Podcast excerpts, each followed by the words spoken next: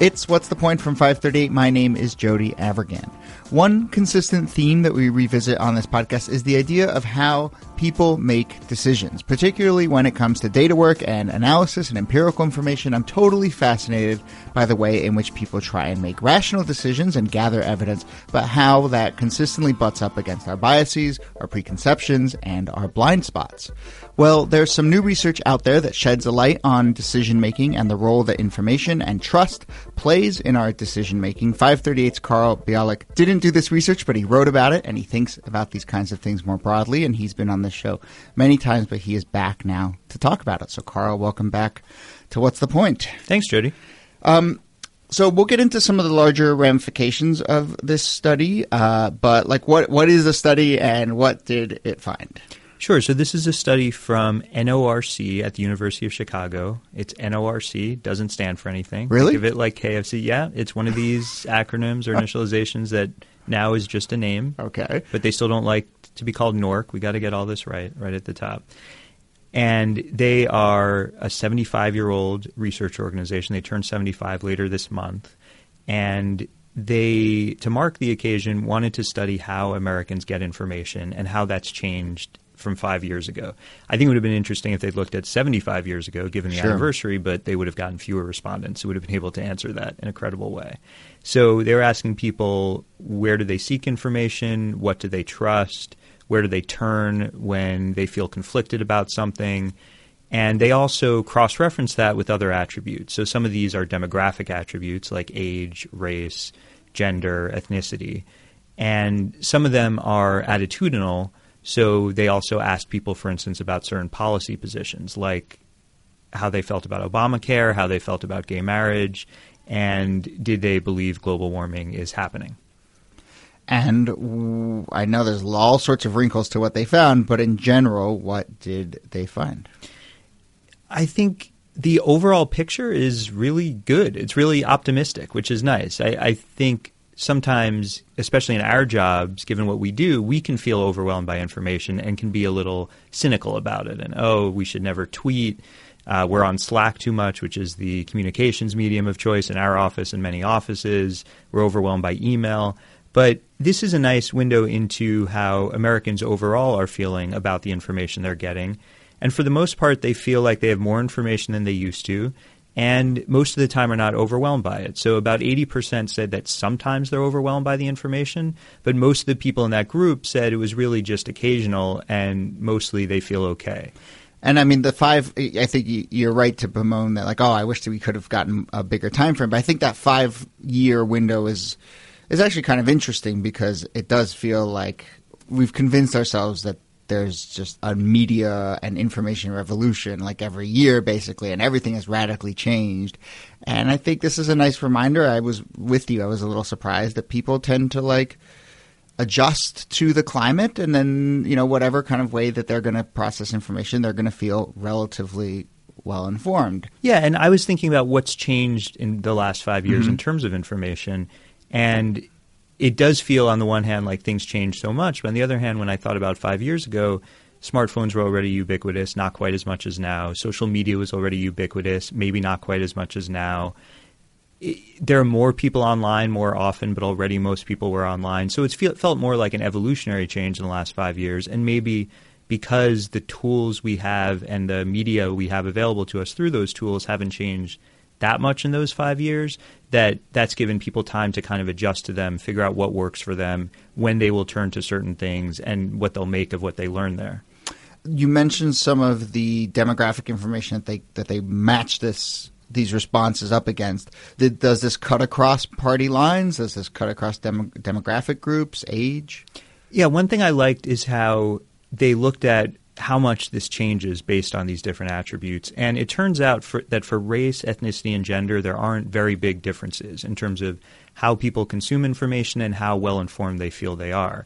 On age and education, not surprisingly, there are some big differences. For instance, people 60 and older, about twice as many of them still are relying heavily on television as are people 18 to 29. And conversely, not surprisingly, younger people are relying more on internet and digital sources. And education wise, the more educated people are, the more they're turning to the internet, search engines. And in terms of party lines, there weren't such big differences, except that both Democrat, Democrats and Republicans were more interested in and reliant on government and political leaders than independents. So, the, what really set apart the independents here, not surprisingly, the reason that many self identify as independents, they don't want to rely on politicians. They don't like government and politicians. So, that's really what they're reacting to. And we see that in terms of what information they trust.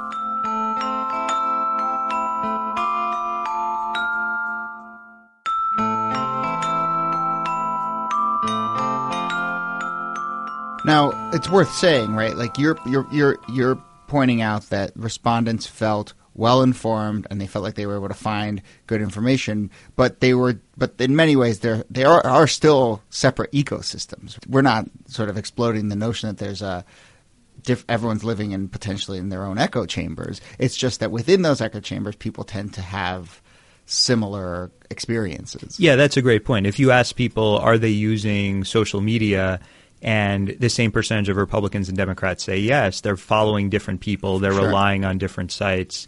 When they say even television, there this is goes well back before five years. There are different television stations that will have very different slants on what they convey and will cover some stories that the other ones won't.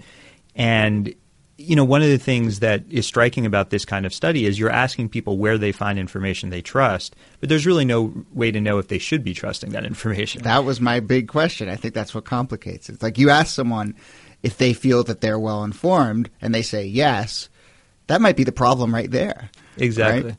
And you know, it also made me think about the different levels of trust and of trustworthiness. Like I might trust something enough that I would forward it to a friend, but not trusted enough to change my opinion about something, which is a pretty high bar.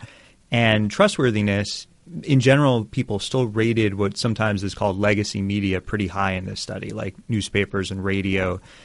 And it could be that on one level they're trustworthy in that they're conveying basically true information, but they're not trustworthy in terms of which stories they choose to cover or how they choose to present the information, which sources they quote. So they might be right the respondents in the survey and feeling like these are generally trustworthy relative to let's say a website that doesn't vet any information and just publishes whatever comes into it. I, I can't think of any right now, but mm-hmm. maybe you can through your politics podcast work. I've got a whole bunch of bookmarks for this. Right. Yeah. Um, but even if it's more trustworthy than a totally unvetted site, you still might be getting a certain slant. And you know these are sort of levels of reliability and objectivity that that are difficult to parse in a survey like this. You mentioned that there was an element here about people describing you know changing their mind. And that's really interesting to me. I mean do you get the sense that people are willing to change their mind? Well certainly people want to convey to others that they're willing to change their mind, and, and that's also another challenge when you survey them about it. But they did give different answers about which sources they would rely on to change mm-hmm. their mind. So one thing that really struck me especially in this electoral season. And the survey was done in January, which was a less heightened season of the campaign, but still it was very, still happening back then. Very charged not, yeah. primary campaigns going on. And people rated pretty low on this scale of what sources could influence them to change their mind political leaders, political candidates, issue organizations, relative to something like word of mouth. Uh, one thing that really struck me in the survey is how highly people rated word of mouth as a source and how that cut across just about every. When you say word of mouth, how how broadly are you defining that? Does like Facebook count as word well, of mouth? Ab- I think it can. I mean, there's one of the other things that comes up is there's a lot of overlap between categories. So social media can mean both yeah. your cousin and the New York Times, depending on how you consume what you get on Facebook. But I think when people say that, what they're meaning is friends and family, and that could be in person, it could be by phone, and it could be not at all personal, just somebody's Facebook post, but you trust that person, and so you listen to them.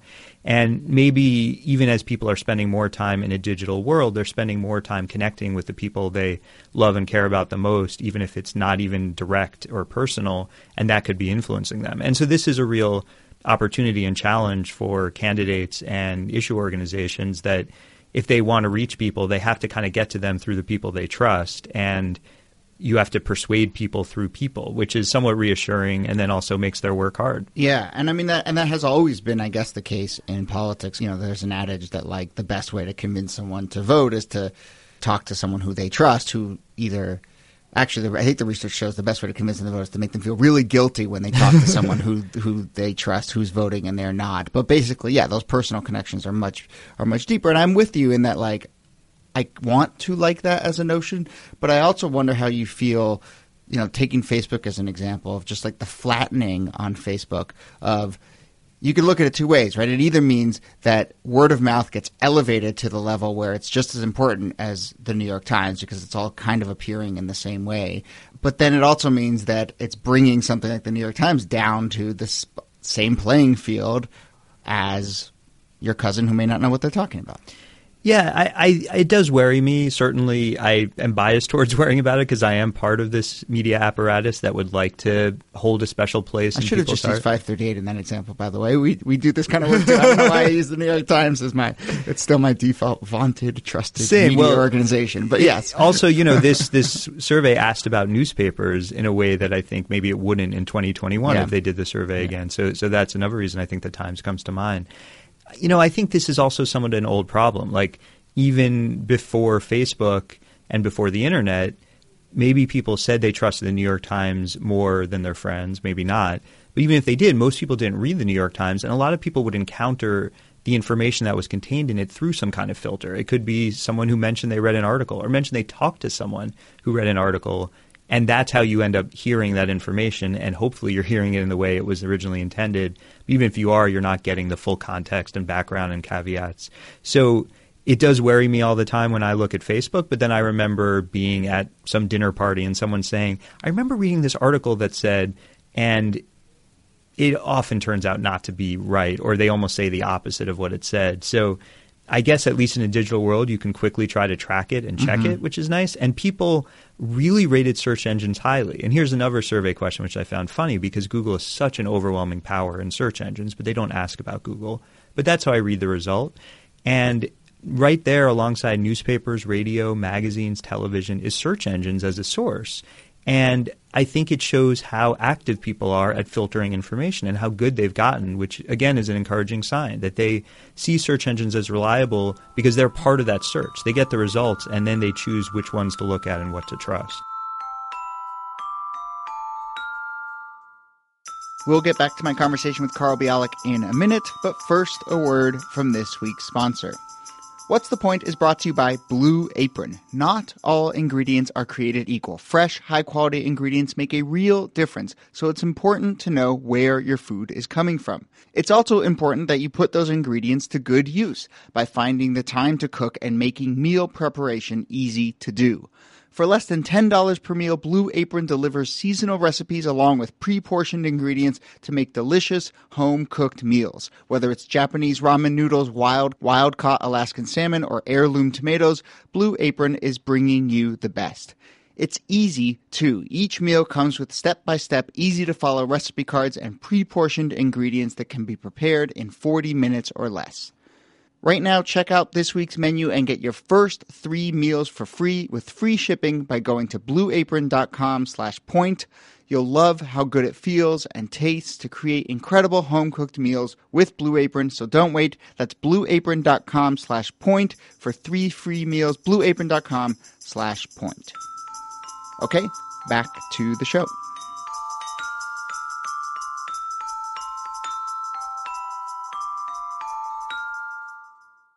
I want to go back to this question about, about like certainty. To me, that feels like the thing that's at the heart of all this is whether you are basically wired to feel like you know with a capital K N O W, or you know you're wired to always be questioning. And I guess the survey kind of got a little bit to that in that it asked people, you know, how much how high information do you feel?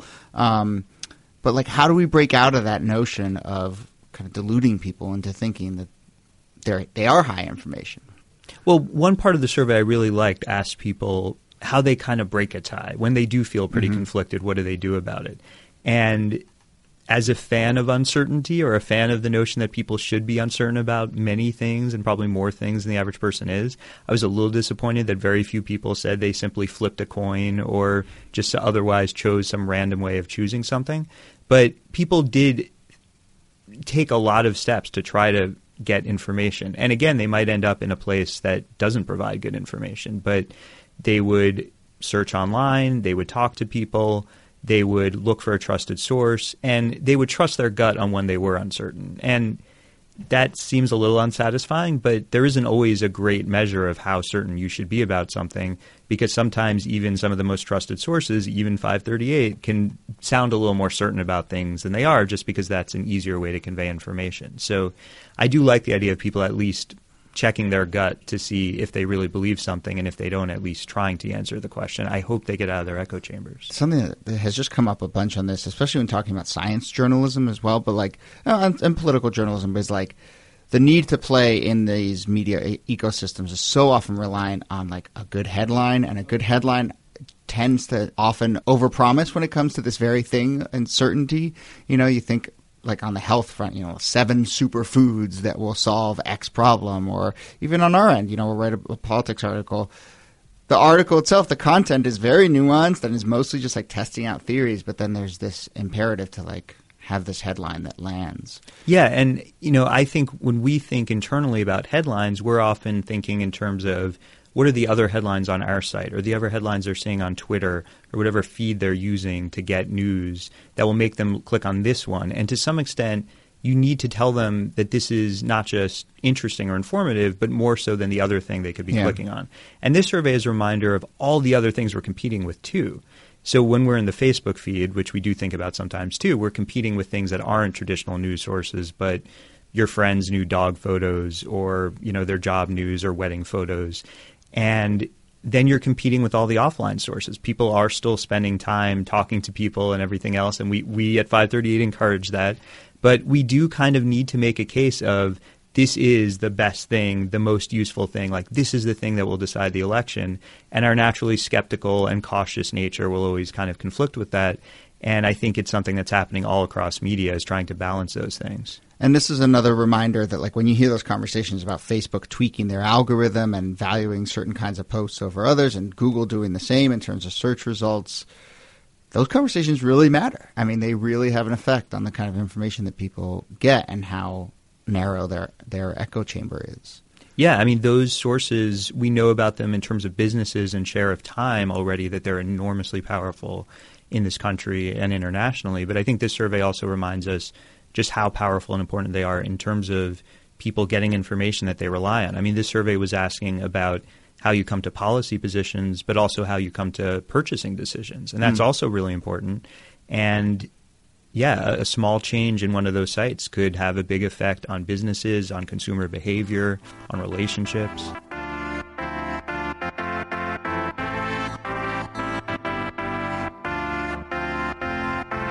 You mentioned the um, people coming to policy decisions. So I think there's this adage out there, certainly I think among liberals, that like high information tends to lead towards more liberal policy decisions. Does anything in this research bear that out?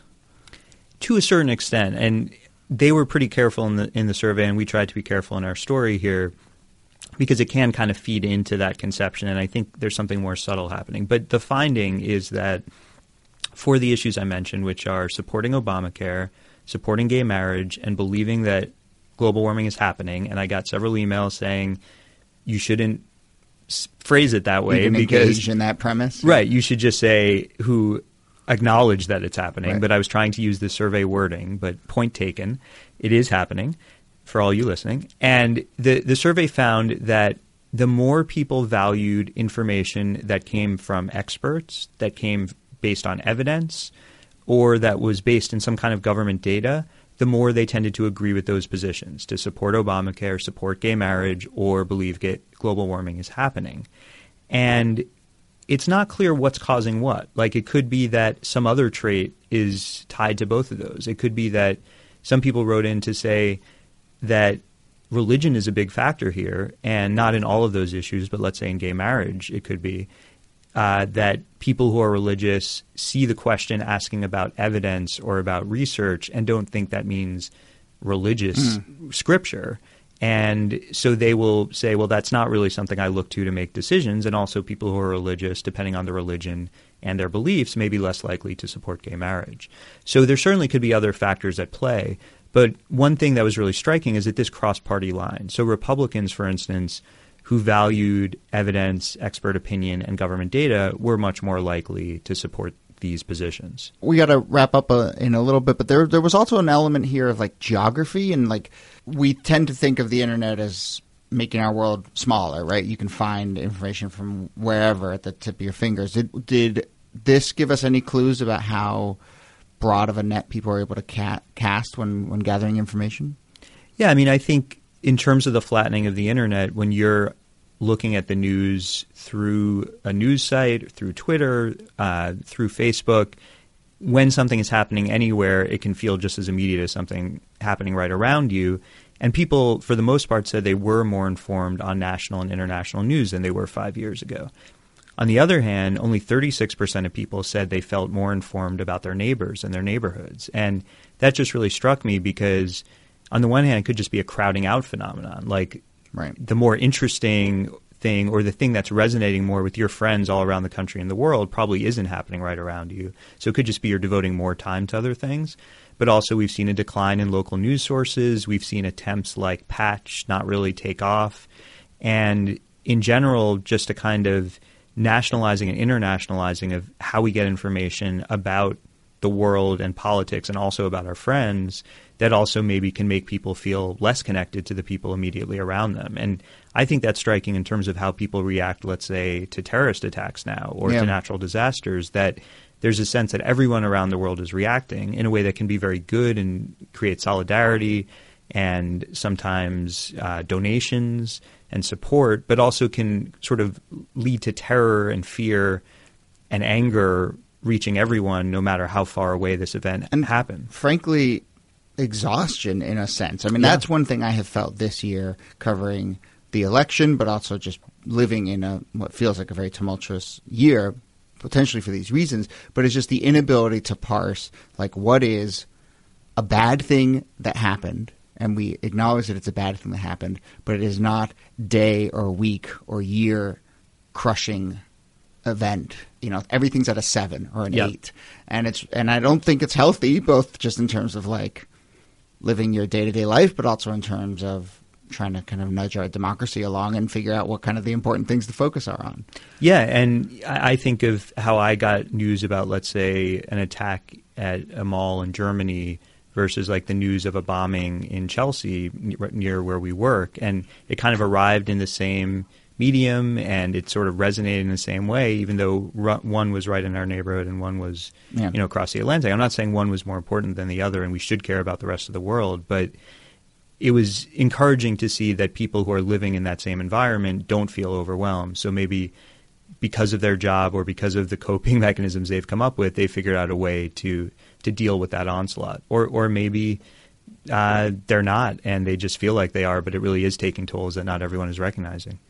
All right. Well, gosh, do we have to leave it on that note that it's all exhausting and overwhelming? But no, I mean, but to circle back to the initial conclusions that we may feel overwhelmed because it is kind of our job Yeah. to be these um, conduits for the for the news in many ways, and I think a lot of our listeners are that way too. Mhm. But in general, it's a nice reminder that people sort of find the equilibrium in whatever environment they're in, And that they live peop- their lives. And there are people in the survey who actually want more information. I mean, Yeah. a lot of people who have low education uh, do not get to access the internet for a lot of things they want. So there are people who want to be more overwhelmed and are underwhelmed right now.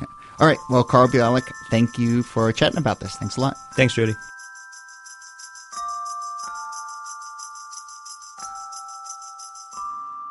You can read Carl Bialik's write-up and find a link to the full study on our website, 538.com slash podcasts.